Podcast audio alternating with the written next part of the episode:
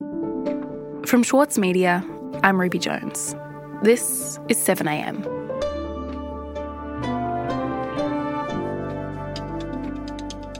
The government's economic relief package has been broken into three phases. But now, serious questions are being asked about whether the timing and order of each announcement may have actually led to job losses. Today, national correspondent for the Saturday paper, Mike Seccombe, on the flaws in our rescue package.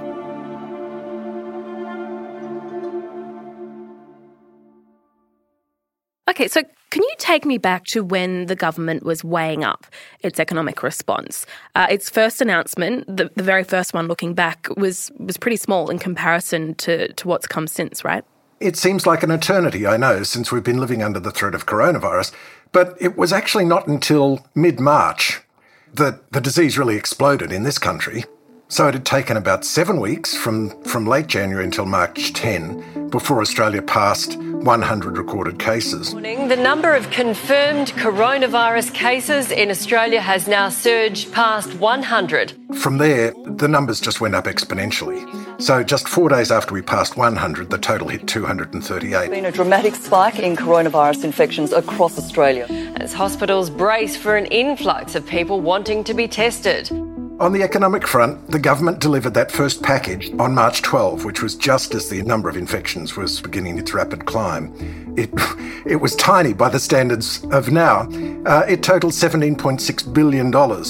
And it was mainly stimulus aimed at the business sector. There, there were some ha- handouts for households. It is about a cash injection into the Australian economy. But a lot of it was directed towards boosting the cash flow of businesses in the hope that that would discourage them from sacking their staff.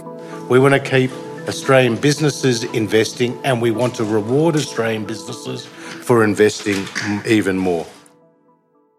So, that first package, which was limited spending to stimulate business, did it achieve anything looking back now in retrospect? Well, no, not really. It took some pressure off business cash flow. But the idea that if they gave money to business, that would discourage the businesses from laying off workers, well, that didn't work. Businesses kept laying off workers. So you can chalk that one up as another failure for the, the trickle down theory of economics. Ten days later, the government came back with a second package, which was almost four times as big. Today, the government is announcing a second package $66 billion to cushion the blow to households as a result of the coronavirus. The headline item of that one, of course, was the decision to essentially double welfare payments for job seekers to $1,100 a fortnight. We are enhancing in an unprecedented way Australia's safety net. The trouble was that at the same time as Scott Morrison announced that the government would dramatically extend welfare benefits, he also announced it would dramatically extend the lockdown of the country. So essentially, we're giving money to people to go out and spend, and then there's nowhere for them to spend it. And the opposition parties were pressing, first of all, on the, the sketchy details of, of the second plan. But in particular, they wanted to know why the government had devoted so much money to people who had lost their jobs and was not instead pouring more money into wage subsidies, where essentially the government pays the wages of workers to keep them employed. Mm-hmm. so, while the Australian government was trying to deal with this crisis by doubling unemployment payments, how were other countries around the world responding? Well, other countries um, went further than Australia did and more quickly. So, quite a lot of them did bring in job subsidies of one kind or another. Canada, New Zealand, Britain, Denmark, and a bunch of other European nations implemented variants of job subsidy schemes. But the interesting thing was that, that what they did was they announced these schemes before they tightened their lockdowns. So essentially, businesses and workers were given the support before the government announced that it was closing down huge swathes of the economy. In, in, Australia, Scott Morrison, when he was asked about this on that day in Parliament, our Treasury actually recommended against us taking those measures. And I think that was sound advice. Instead of the job subsidy, he said, the government was focused on a strengthened safety net to support people through the tough months that were ahead. So uh, it was a very Morrison answer that he gave to that particular question, in that it wasn't actually a lie, but it was a very limited truth. For the balance of that week, the same misleading formulation was repeated by Morrison and by other ministers whenever they were asked No, but Boris Johnson said, I thought this was very simple. The government will pay the of every employee 80% of the salary. Isn't that pretty simple? We have used our existing tax and welfare system. So, you know, it clearly gave the impression it wasn't on the cards, but we know now that it definitely was. The bureaucrats were working on it. While all this was happening, of course, jobs kept disappearing. Centrelink continued to be deluged with applications for the increased job seeker benefit, and things continued to get worse despite the second package. So, behind the scenes, while jobs were disappearing and all of these people were applying for unemployment benefits, the government was actually working on its own version of a wage subsidy. That's the JobKeeper package. Yeah, that, that's right. A week after package two, we got package three. And this was the biggest by far. This was $130 billion, the JobKeeper package. And the design of the subsidy scheme was, was interesting. It provided a flat rate of $1,500 a fortnight that would be paid to workers by their employers and then the employers reimbursed by the tax office. The, the big question here, I think, is whether the government was too slow in setting up the JobKeeper subsidy and whether, as a result, Australia lost more jobs. In that brief period between the second and third packages, 160,000 Australians lost their jobs. So um, the question is, you know, why delay a scheme like this when they knew that they were going to shut down a big chunk of the economy. If the ultimate measure is the number of people in jobs, things are looking pretty dire. We'll be back in a moment. The Every Moment Matters campaign provides accurate, evidence based information and advice about alcohol, pregnancy, and breastfeeding. It has been created by the Foundation for Alcohol Research and Education and endorsed and funded by the Australian Government. Alcohol use during pregnancy can lead to fetal alcohol spectrum disorder, or FASD, a lifelong disability. So make the moment you start trying the moment to stop drinking. Visit everymomentmatters.org.au to find out more. As a 7am listener, you value the story behind the headlines. That's why you should read Post, a free daily newsletter bringing you the top five news stories of the day, summarising each of their key points with links to full articles from a range of sources. Get the news you need to your inbox every weekday morning with Post. Sign up at thesaturdaypaper.com.au slash newsletters. Mike, there were three parts to the government's economic response to COVID 19, the biggest one being the JobKeeper wage subsidy. What do we know about how JobKeeper is working?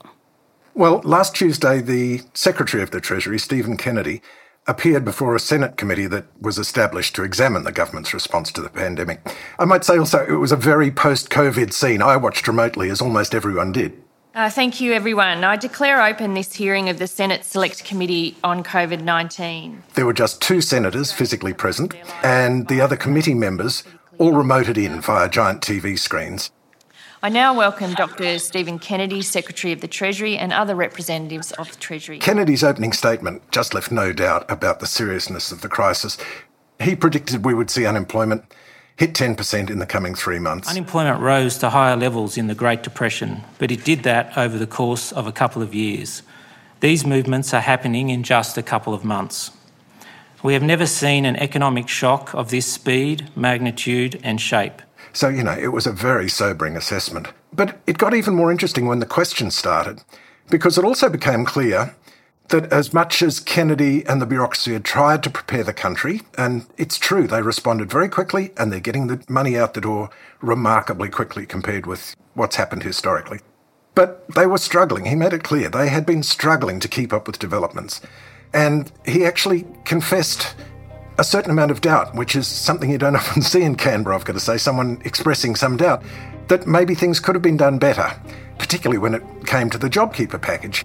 It's an open question about whether um, uh, we should have advised on a more um, uh, extensive wage subsidy arrangement of the of the model. The question was, and the senators were asking him this: Why was JobKeeper not implemented at the same time? Uh, whether uh, it should have been done the other way around, I guess. Well, people or at make, the same time. People will make their judgment on that over time.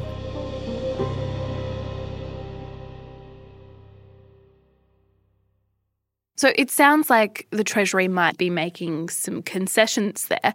What about the ministers responsible? What have they said about why they waited so long to announce the JobKeeper subsidy? Well, they would say, you know, on Treasury advice, I guess. But I spoke to Sally McManus, who's the secretary of the ACTU. McManus was involved in the in the planning.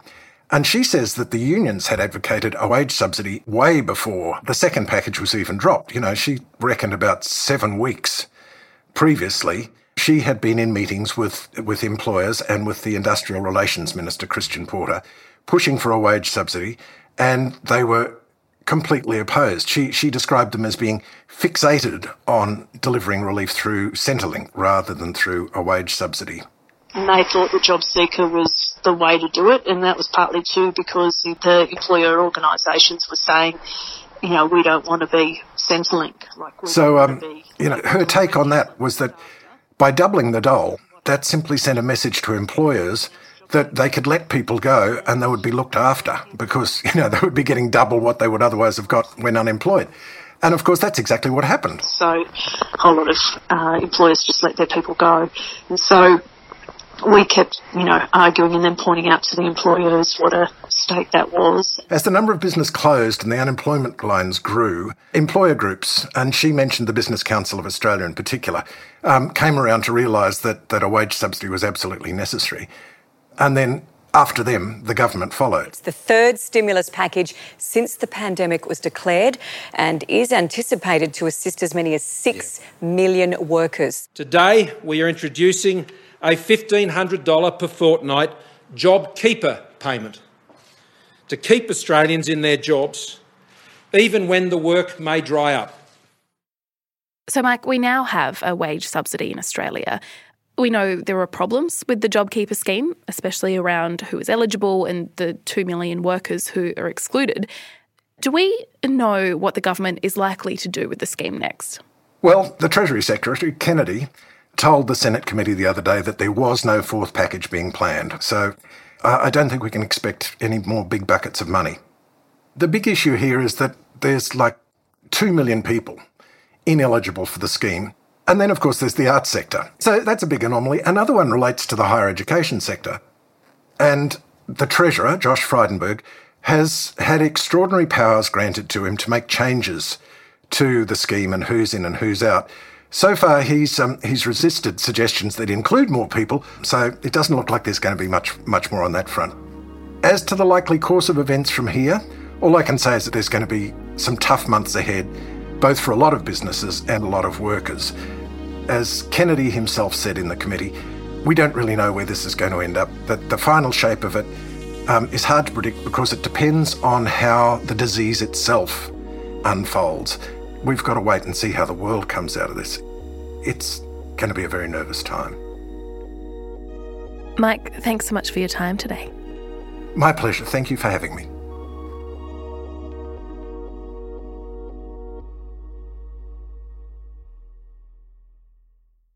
The City of London in Andrew O'Hagan's latest novel is crumbling. But don't mistake this for pessimism. Instead, the author insists it's a necessary process for a better future change doesn't just happen because it's time for a change. Change has to be forced. We live in the end not in countries that are settled places, they're just imagined communities. I'm Michael Williams, and on this week's Read This, I sit down with Andrew O'Hagan to discuss his latest, Caledonian Road. Listen wherever you get your podcasts. Also in the news, New Zealand's Prime Minister Jacinda Ardern has confirmed she will be attending today's National Cabinet meeting with Prime Minister Scott Morrison and state and territory leaders to discuss the implementation of a trans Tasman bubble. The bubble would allow international travel between Australia and New Zealand. Yesterday, New Zealand recorded its first day of no new cases of COVID 19 since the country's lockdown began more than one month ago. And Victoria has confirmed a further 22 cases of COVID 19, including a cluster of 19 cases at the Cedar Meats Australia abattoir in Melbourne's west. Victoria's Chief Health Officer, Brett Sutton, said the Meatworks cluster, which is now at 34 cases, is, quote, not a risk to the general community and it's not going to get out of control. In New South Wales, Anglicare has confirmed the death of a 15th resident at its Newmarch aged care facility in Kingswood in Western Sydney. I'm Ruby Jones. This is 7am. See you tomorrow.